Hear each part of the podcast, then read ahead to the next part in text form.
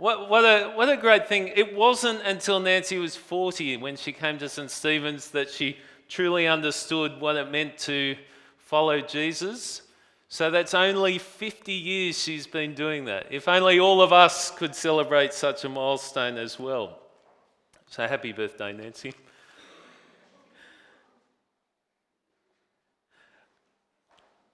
Irony.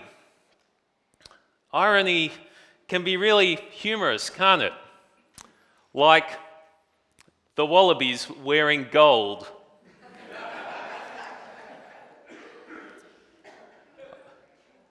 Irony can also be deeply tragic.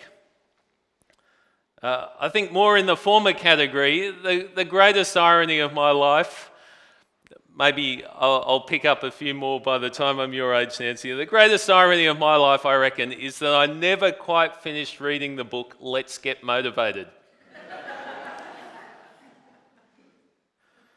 irony can be humorous, uh, but it can also be tragic. And the passage that Fred read to us uh, so clearly, too, thank you, Fred. The passage that Fred read to us begins and ends with what I would consider tragic irony. I wonder if you picked it up, how it begins. Turn to it if you've closed it up, John chapter 18, page 1085, looking at the section beginning at verse 28. Then the Jewish leaders took Jesus from Caiaphas to the palace of the Roman governor. By now it was early morning, and to avoid ceremonial uncleanness, they did not enter the palace because they wanted to be able to eat the Passover. Do you see the tragic irony in that statement? They bring Jesus to Pilate, the governor, but won't enter his palace out of concern for ceremonial uncleanness. In fact, it seems not so much a concern for ceremonial uncleanness in and of itself, but that uh, that will exclude them from celebrating the great feast of the year, the Passover. People who've distorted their system of justice, arrested an innocent man, acted against God in bringing his Messiah to be executed and they're worried about their ceremonial uncleanness. Men who are seeking the death of an innocent man, those who would put expediency over principle, who are morally compromised, concerned about their ceremonial uncleanness. There's a deep irony here, isn't there? An irony that goes even deeper. Their desire to avoid ceremonial uncleanness by entering the house of a Gentile, a non Jewish person, is in order that they might celebrate the Passover feast. But ignoring the fact that the very one who fulfills all that the Passover led to was Jesus himself, whom they're giving up to be executed. In fact, they're unwittingly participating in fulfilling the Passover, but excluding themselves from it. The Passover was the meal, you might recall, uh, that remembered Jesus, uh, God's rescue of his people out of slavery in Egypt. And so they were to eat it each year to, to remember God's rescue of them in the past and his promised rescue of them in, in the future. Uh, and they were particularly to remember this by slaughtering the lamb, the lamb which had, whose blood had been painted over their doorposts so that God's judgment would pass over them uh, and not fall of them in Egypt. And they would remember this by uh, slaughtering a lamb uh, to become the centerpiece of this meal. And so, in their desire to eat this, they hand Jesus over to be killed. Jesus, who himself, through his slaughter, becomes the true Passover lamb, the one who truly bore God's anger that it would pass over his people, that God's wrath would fall on him and not on God's people, that God would bring about his rescue of his people once for all. This is what they were unwittingly participating in. And yet, in their desire to enjoy the earthly Passover meal, the sign, which was to point to something much greater, they were forfeiting the benefits of the heavenly Passover. They were excluding themselves from this rescue. And in further irony, to avoid uncleanliness by entering a Gentile house, they're nonetheless very willing to use the Gentile to bring about their murderous plans. A tragic irony as they seek to avoid ceremonial uncleanness whilst giving up an innocent man. And it seems as they bring Jesus to Pilate, there's a bit of a power play going on here. Uh, they won't go in, so he's forced to come out to them. They want him to concede to their demands. They present Jesus, case closed, all you need to do is execute him. In fact, they take issue with the fact that Pilate wants to find out what's the story behind this guy. What charges do you bring against him? And so to push back on him, Pilate says, Well, take him himself. Uh, take him yourself.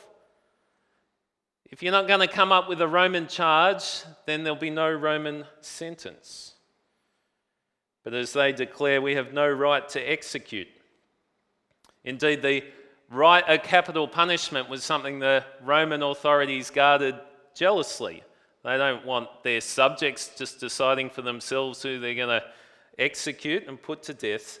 So, under the Roman uh, governance of Judea, indeed, the Jews had no right to execute people.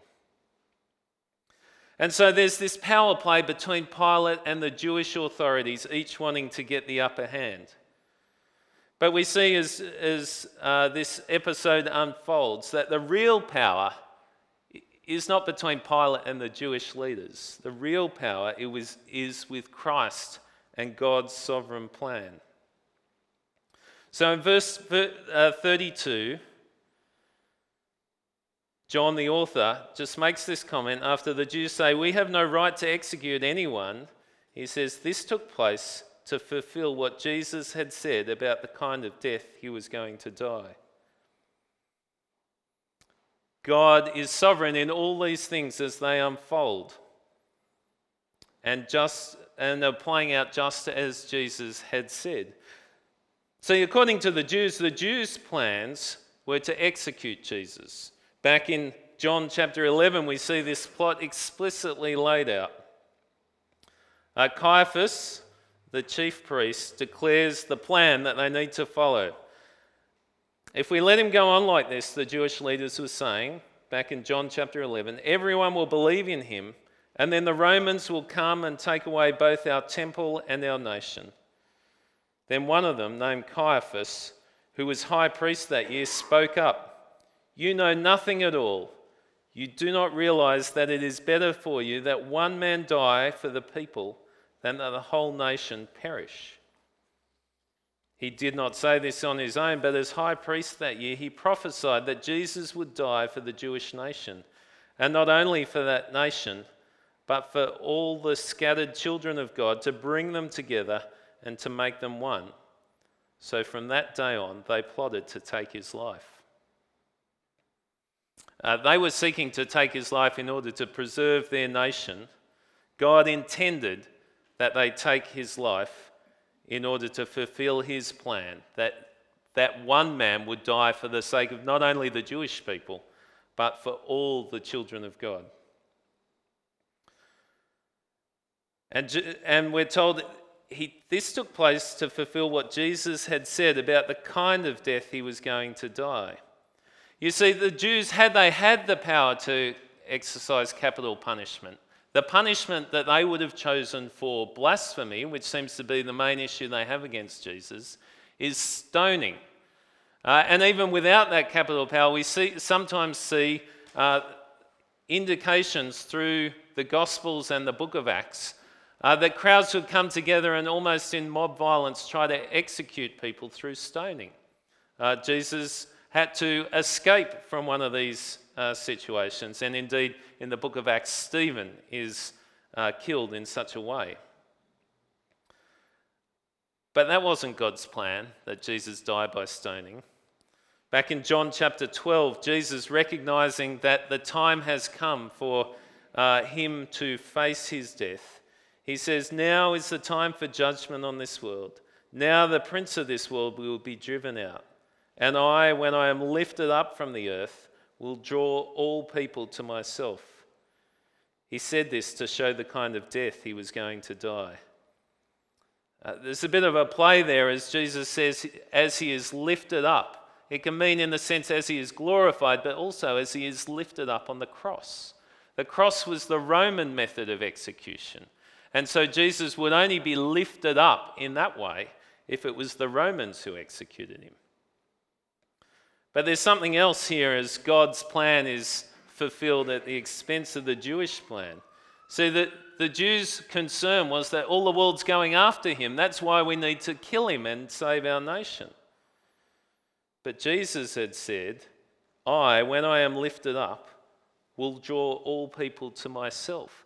They sought to kill him to avoid people going after him. Jesus said his death will be the very thing that draws people to him. And so we see as Jesus is brought before Pilate, ostensibly on trial, that it's the Jews themselves, the Jewish leaders, who are tried and found guilty. Guilty of this deep religious hypocrisy, guilty of trying to bring about their plans to murder an innocent man. They're morally soiled whilst seeking to retain their ritual cleanliness.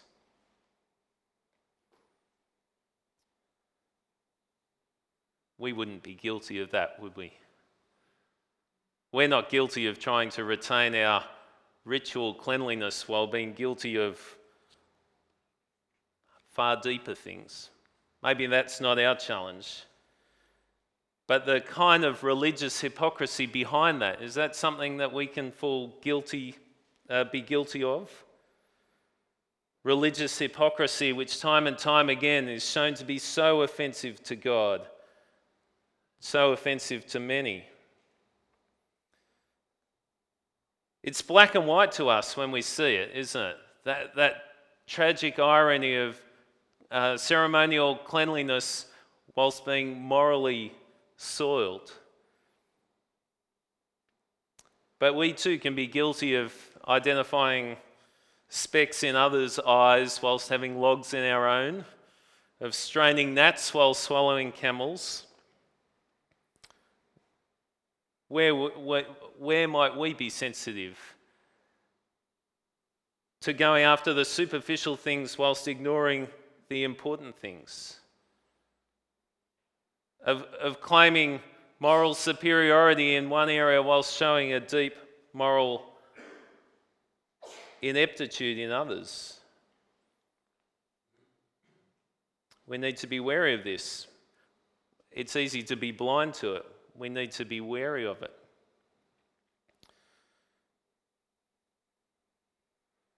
We can have a great knowledge of love and not demonstrate it.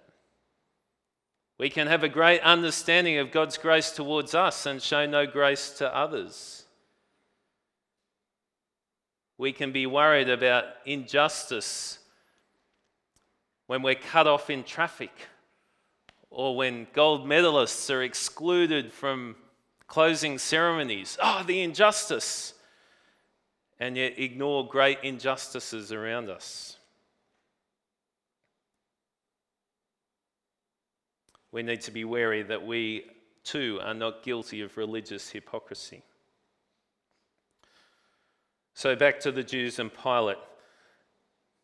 It seems that the Jews bring Jesus to Pilate and they try to pitch Jesus as some kind of political threat uh, to force Pilate to act against him. We don't hear the exact charges, but Pilate comes to Jesus and says, verse 33, Are you the king of the Jews? Now, it's hard here when it's hard to read emotion. We don't have little emoticons in the text to help us to understand this. So when Pilate asked Jesus, Are you the king of the Jews? It could be a sense of surprise. Really? You? Their king? It could be a dismissive uh, question, or it could be Pilate going through the hoops of the uh, judicial process. Okay, I need to ask you this is the charge against you. How do you respond? We don't really know with what intent Pilate asked the question, but we see how Jesus responds. Have you drawn your own conclusions on this? Is this question coming from you, or has somebody else put it to you? What do you understand it to mean when you ask me, Am I King of the Jews? Are you asking me, Am I a political activist seeking to raise up an army to overthrow the Roman forces? Or has this question come out of a Jewish context? As no doubt it has. A Jew might understand the claim to be king of the Jews as a claim to be God's promised king, the Messiah.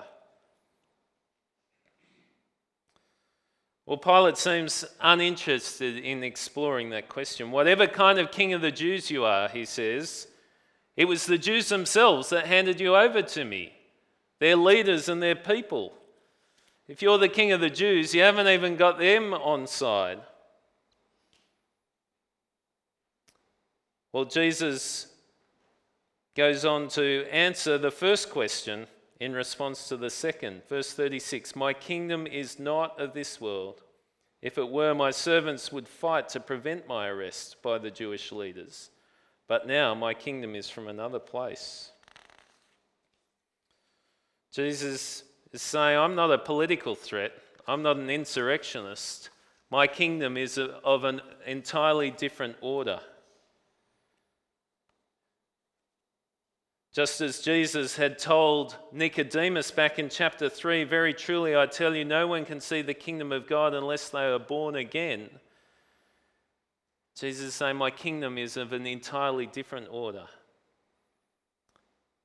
He does explicitly reject the idea of a political kingship.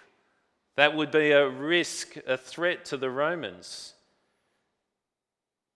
My servants would fight to protect me if I was that kind of king. In fact, Peter had tried to do that, and Jesus said, No, you don't get it. I'm not that kind of king. It's not that kind of a kingdom. And previously, after Jesus had fed the thousands with uh, miraculously with bread and fish, he slips away because they want to make him king by force. He's not that kind of king. His kingship is of an entirely different order. It is not of this world. Jesus is not saying that his kingdom has nothing to do with this world, but that it doesn't have a basis or origin in this world. It comes from another place. He's not saying that his kingdom is not active in the world. Indeed, he expects his kingdom to break into this world and to affect it but not in any way that's effectively aided or indeed resisted by armed force. You are a king then, said Pilate. This gives Jesus the opportunity to elaborate on his kingly mission. As soon as Pilate says you are a king, he goes on to say why he came into the world. To, his kingly mission is all about testifying to the truth. And by this, Jesus isn't meaning just telling people what is accurate and reliable. But to testify to the truth is to reveal the very truth of God. What God is like, who God is. To reveal the truth of God, to reveal the way of salvation, the way to know God, to be in relationship with God the nature of his judgment. And it's how people respond to this revelation of the truth, how people respond to Jesus as he shows himself to be God's Son. It's how people respond, is how Jesus exercises his kingship. As people respond to him, They are saved by him. His kingship is about saving his people by revealing the truth. And so, those who are rightly related to God, those who respond rightly to Jesus, to truth itself, can then grasp Jesus' witness to the truth. Everyone on the side of truth listens to me, he says. Everyone on the side of truth listens to me. Everyone, whether they're Jew or Gentile, Jesus is saying, I'm not just king of the Jews, I'm king of everyone. And as Jesus has this conversation with Pilate, Jesus gives an invitation, a gentle challenge to Pilate. Everyone who, who is on the side of truth listens to me. The question to Pilate, the question to us is do we listen to him? Are we indeed on the side of truth? Jesus is, in fact, not asking Pilate to make a judgment about whether he's king of the Jews or not, but to make a judgment about him whether he truly reveals God. And if so, how will he respond? If he decides against Jesus, then he judges himself as not being on the side of truth. If we decide against Jesus, we judge ourselves not to be on the side of truth.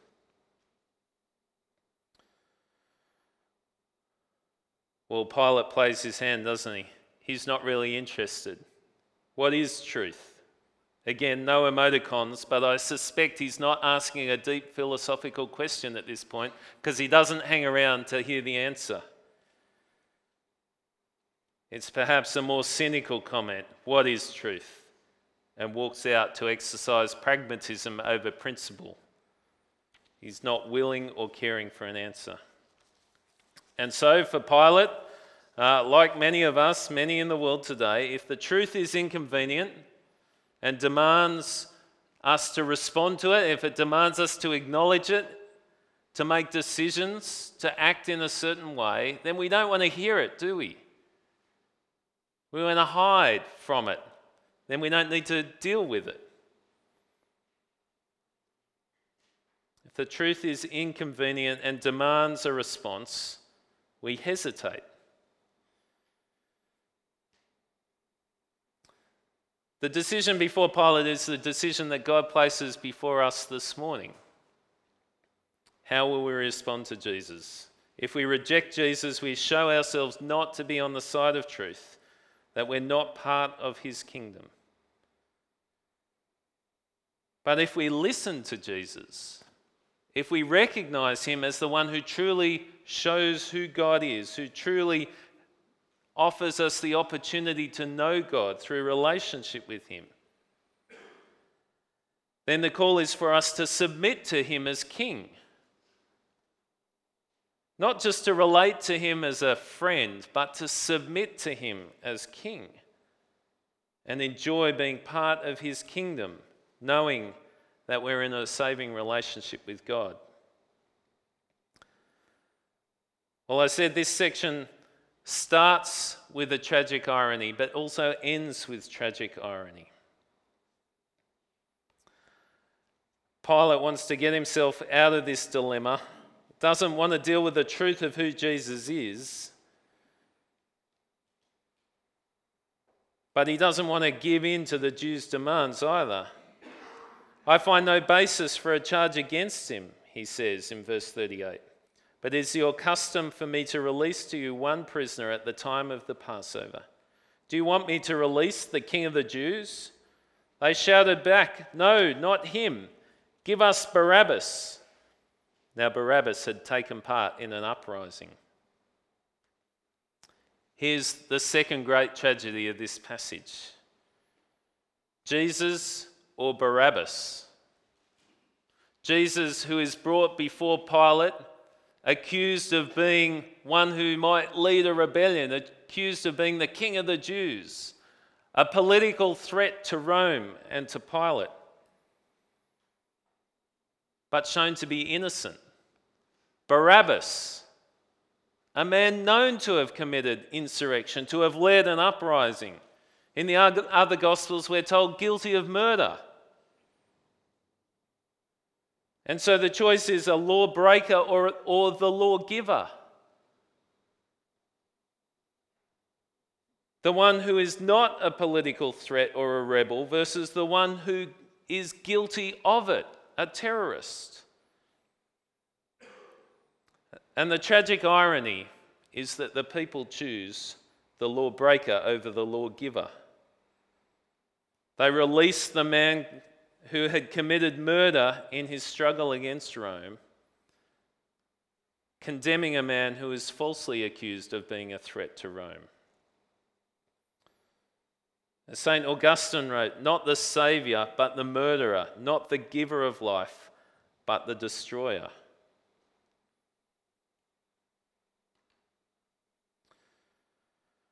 Well, I suggested that uh, the great irony of my life was not finishing Let's Get Motivated. But what if there was a tragic irony in my life or yours? A tragic irony on this level? A tragic irony of having the truth presented to us clearly and yet rejecting it, of hearing the truth and ignoring it. This is the tragic irony that we're introduced to right in the beginning of John's Gospel, where John tells us, speaking of Jesus, though the world was made through him, the world did not recognize him. It would be tragic if the greatest irony of our life was that the source of life was the one that we rejected.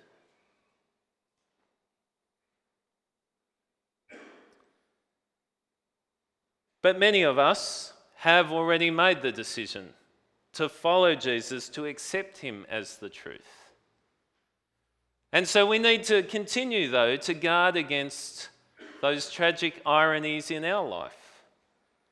Because to know that Jesus died for us, to know that Jesus paid the penalty of our sin, and to live as if it never happened would be a tragic irony for us to continue to seek after the things, to live the way that Christ died, us, died to save us from, would be a tragic irony. To seek after the things that He has freed us from.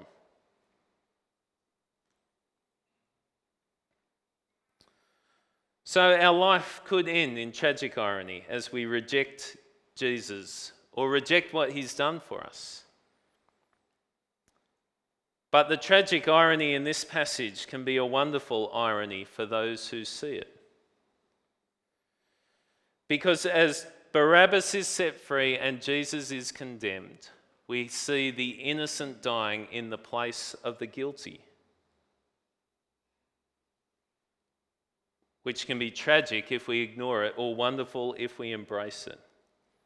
Because just as Jesus died in the place of Barabbas, Jesus the innocent one suffers and dies in the place of all those guilty ones who put their faith in him. Jesus, the innocent one, suffers not just in the place of one insurrectionist, but in the place of all the hypocrites, all those who speak harshly to others, all those who fail to love as God has loved us, all those who are selfish, who are greedy, who lose their temper, who hate, who look down on others. Jesus died in the place of all those guilty ones who put their faith in him. Do you know this? Do you believe this? Do you accept it? If you do, then that's a wonderful irony. If you do, then you know yourself to be on the side of truth, of those who listen to Jesus and a part of his kingdom. If you're not sure, if you think you can stand on neutral ground, then you face the same challenge as Pilate. How will you respond to the truth? But as we listen to Jesus and accept it, we can know that we are truly part of his kingdom, that he truly died for us. So let's pray and ask that God would help us to live in the light of this. Gracious Heavenly Father, we thank you for your great love for us, that even though we rebel against you, we sin against you, in your great love for us, you sent Jesus into the world, the innocent one who might die in our place, so we might be part of your kingdom. So we ask, Lord, this morning that you might continue to reveal your truth to us through your word, that we might respond rightly to us to it. Help us never to ignore the truth, to turn away from it, but to embrace it more and more. And so we ask, Lord, in the light of what Jesus has done for us, that you might spare us from tragic irony, the great irony of rejecting the truth you have revealed, or the daily ironies of chasing after things for which Christ died to save us from. Humble our hearts, Lord, that we might truly listen to Jesus, to submit to him as King in every area and to keep on living for Him, confident that we are members of your kingdom. In Jesus' name we pray. Amen.